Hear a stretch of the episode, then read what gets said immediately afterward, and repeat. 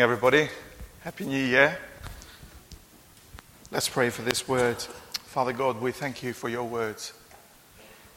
We thank you for this ancient word that still is valid for us today. So come and minister to us, Holy Spirit, and teach us things that are important, Lord, for our daily walk with you. So make this word, Lord, alive because it is promise that this word never turns unto you void. So make it alive in our midst today, Lord. In Jesus' name, Amen. As I was preparing for this morning, um, I felt like I had one of those little moments when somebody gives something to your child and the child doesn't say thank you. And you have to ask the question now, what do you say now to make the situation a little bit more smooth? And this is a story that we are all aware of. This is a miracle that probably we have read for so many times. And I just, today, I'm just going to have a very brief um, time to share with you a little bit. And um, just to talk a little bit about this miracle that happens bang on on the Gospel of Luke, chapter 17. And I've called it the other nine because there are 10 lepers, or, as Andy Cordell corrects me, there are 10 people that are affected by leprosy. And that's the right way of addressing them at this day and age. But 10 outcasts in the border of two cities, probably living there because they were outcasts, because they were sent away. No hope, no jobs, no families, just put there until they die, really.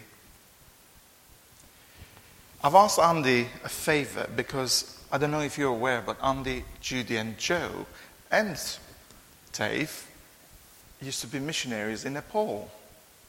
And they've worked with people being affected by leprosy. So I, as he walked in, I just asked, would it be possible for you to share a little bit what, what does it mean or what, what can you describe the, the situation of this is rather under, unprepared, as you gather, um, and I didn't bring my slides. Um, people have uh, quite a lot of misconceptions about leprosy. Um, some people think that this is a disease that doesn't exist anymore. Well, it does. It very much exists. There are some countries with a lot of leprosy still uh, India, Brazil, Indonesia, Nepal to a lesser extent. People think that it's a disease of the skin, and uh, well, it does affect the skin, but it's actually primarily a disease of the nerves, and I'll explain that in a minute. Um, and people think that it's something that is highly transmissible, that you know you can touch someone with leprosy and pass it on to them. And that's actually not the case at all. It's really not transmitted by touching at all. But what is leprosy? Leprosy is primarily a disease of nerves. So people who are affected by leprosy, the, the bug that causes it, um, gets into the nerves, and uh, in some cases also the body's immune response um, uh, causes reactions in the nerves, and the nerves uh, go wrong, misfire. So um, you can get um, paralysis of the muscles that are affected by the nerves that aren't working. So, for example, someone with leprosy, their hand, rather than being shaped like this, might become shaped like this. Um, this is a terrible um, affliction for various ways. I mean, it means, for example, that you can't use your hand if it's your dominant hand. There's all sorts of things you can't do that you'd otherwise be able to do. Uh, it also is very, very visible. So it's hard to hide the stigma of leprosy. I mean, particularly in places like India and Nepal, where people greet each other with a greeting like this. If your hand's like that, um, it's uh, very obvious straight away what's, what's wrong with you. Um, not just uh, you get paralysis, but you can also get a loss of sensation from the areas which are affected by the nerves. So, uh, my hand, which for a start isn't working very well, also um, becomes numb. And that means when I'm doing things, when I'm holding a hot cup of tea, when I'm working with a hammer, or whether I'm, you know, um, even just tapping my hand on the table, I'm not aware that I'm hurting myself. And very quickly, people with, uh, lep- affected with leprosy will um, develop burns and cuts and trauma to the bones, and the bones will fracture. And, uh, and the, the short, stubby hands of people with leprosy is because of the repetitive trauma that you might get just with doing something like tapping a table. they're not aware that they're hurting themselves. They might walk for a few miles with a stone in their shoe, um, and because their foot is numb, uh, by the time they get to the, their destination, they've got an ulcer in the shoe, while as we might walk two or three steps and realize there's something wrong with and take our shoe off and get the stone out. So, all sorts of ways that you injure yourself. And the result is that people with leprosy end up with visible deformities of all sorts of sorts in their hands and their feet. They, get, uh, they may get blinded. There's all sorts of reasons why it affects the eye as well. Um, they may look different. They may have ulcers. They may be economically unproductive. And, and it's frightening. And it's frightening for them, but it's also frightening for their friends and neighbours. And even to this day, people with leprosy can become outcasts. And um, uh, even to this day, there are people living in caves and in forests just being sort of fed at a distance by, by uh, villagers who don't realize that what they've got is not particularly easily transmissible um, and, is, and is very easily cured as well. So it's a very sad disease, actually, and um, I could bore for England on this topic, which I won't, because I don't actually know how, what Marky wants me to talk about, no, but, but that might be a, no, a, little bit of a start. No, I think that was great. Thank you so much, Andy. That's very helpful, because that's really a good illustration to, um, that helps us to get a picture of what is going on um, in Luke chapter 17. We've got people who are outcasts with the same conditions that Andy describes. And all of a sudden, there is a ray of hope that comes in. Because actually, it's a very sad illness. They see Jesus coming up. And it's interesting because this passage is the only, well, this story is the only in the Gospel of Luke and is written from a perspective of a doctor. And it doesn't give a lot of detail. But what is important for Luke at this stage is that these guys came in a chorus and in the middle of hopelessness, they recognize this ray of hope. And I don't know where this ray of hope was founded on. Perhaps it was founded on the stories that they've heard in the past of Jesus healing, and all of a sudden they've got him come across their path. So they make the most of it. And they all yell, they all shout, Master, have pity on us. Because actually, we're truly to be pitiful. We're truly outcasts. We're truly with nothing. Even our families have deserted us. Even our families bring the food to us because they're scared. So you can imagine what is going on in all of this. And it's very interesting because Jesus does something which he doesn't do elsewhere. Instead of telling them to be, because usually he would say, be healed or your faith has healed you and stuff, he goes and tells them to go and present themselves to the priests. So he recognizes the faith. He recognizes also the tradition that in order for somebody to be declared clean from leprosy, it was done only with the authority of the priest. So Jesus doesn't say to them, You are healed or your faith has healed you, but he says, Go and present yourselves to the priest. So in one sense, Jesus' res- response requires an act of obedience from the, these ten guys' sides. They had to act on the basis of their shouting. They had to act on the basis of actually asking for Jesus to be pity, to show pity on them.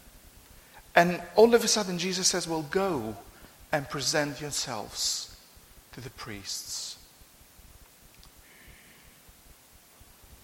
Well, what would you do?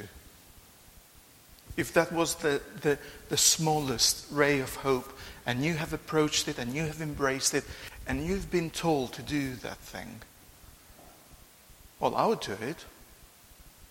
Even if I would go and not be healed or not be clean and be a fool in front of the priest, I think this will be my last go.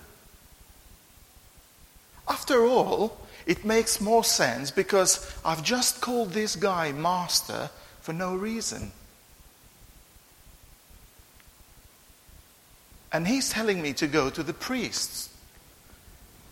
So they go. And Luke is a proper doctor here. That's the decision. This is the, the, the, the result. This is the, the end bit. They went to the priests and they were cleansed. What Jesus asked them to do, they did. What Jesus hoped, what Jesus wanted them to be doing, it happened. They were clean, cleansed. So all of a sudden, because the, the priests have declared that they are cleansed, now they can be part of the society. They can integrate. They could be part of this life. But this is where the doctor comes again. All of them were cleansed, but only one of them was healed. And this has been the staggering thing for me as, I, as I've read over and over this m- miracle. One of them, when he saw he was healed, came back praising God in a loud voice. He threw himself at Jesus' feet and thanked him, and he was a Samaritan. And Jesus asked, Were not all of them ten cleansed? Where are the other nine?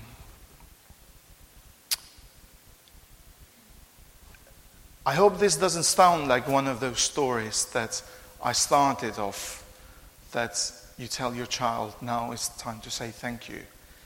But it's a very good reminder of my life, for my life, for your life, for our life as a church. Because actually, all the ten guys acted in faith and they were cleansed. But just one came back and praised God and he was grateful. The other thing was that actually he came back and he was grateful also in the midst of the enormous problems. Because, yes, it is very easy for me to say that they can integrate back in the life of society where they belong and the families and stuff. But they've always got that stigma. And yet this guy comes and praises God. He comes, gets on, the on his feet, and praises Jesus. Two thoughts. And I'll stop here. Um, you got my email the other day, and I've really been struck about my attitude to stop and think and be grateful. And that's why I send it to you, because this is where I am. So there are two things that it's very obvious that God wanted for these lepers, sorry, these guys affected by leprosy in this story. The first one is that actually gratitude, gratitude is more than just for the wholeness to be cleansed. It's more than just for the health. Thank you, Lord, for being alive. But it's beyond that. And the second thing that has been very, very interesting is that this heart of gratitude takes you to the next level when you outburst in praise despite of the rotten situation that you are in.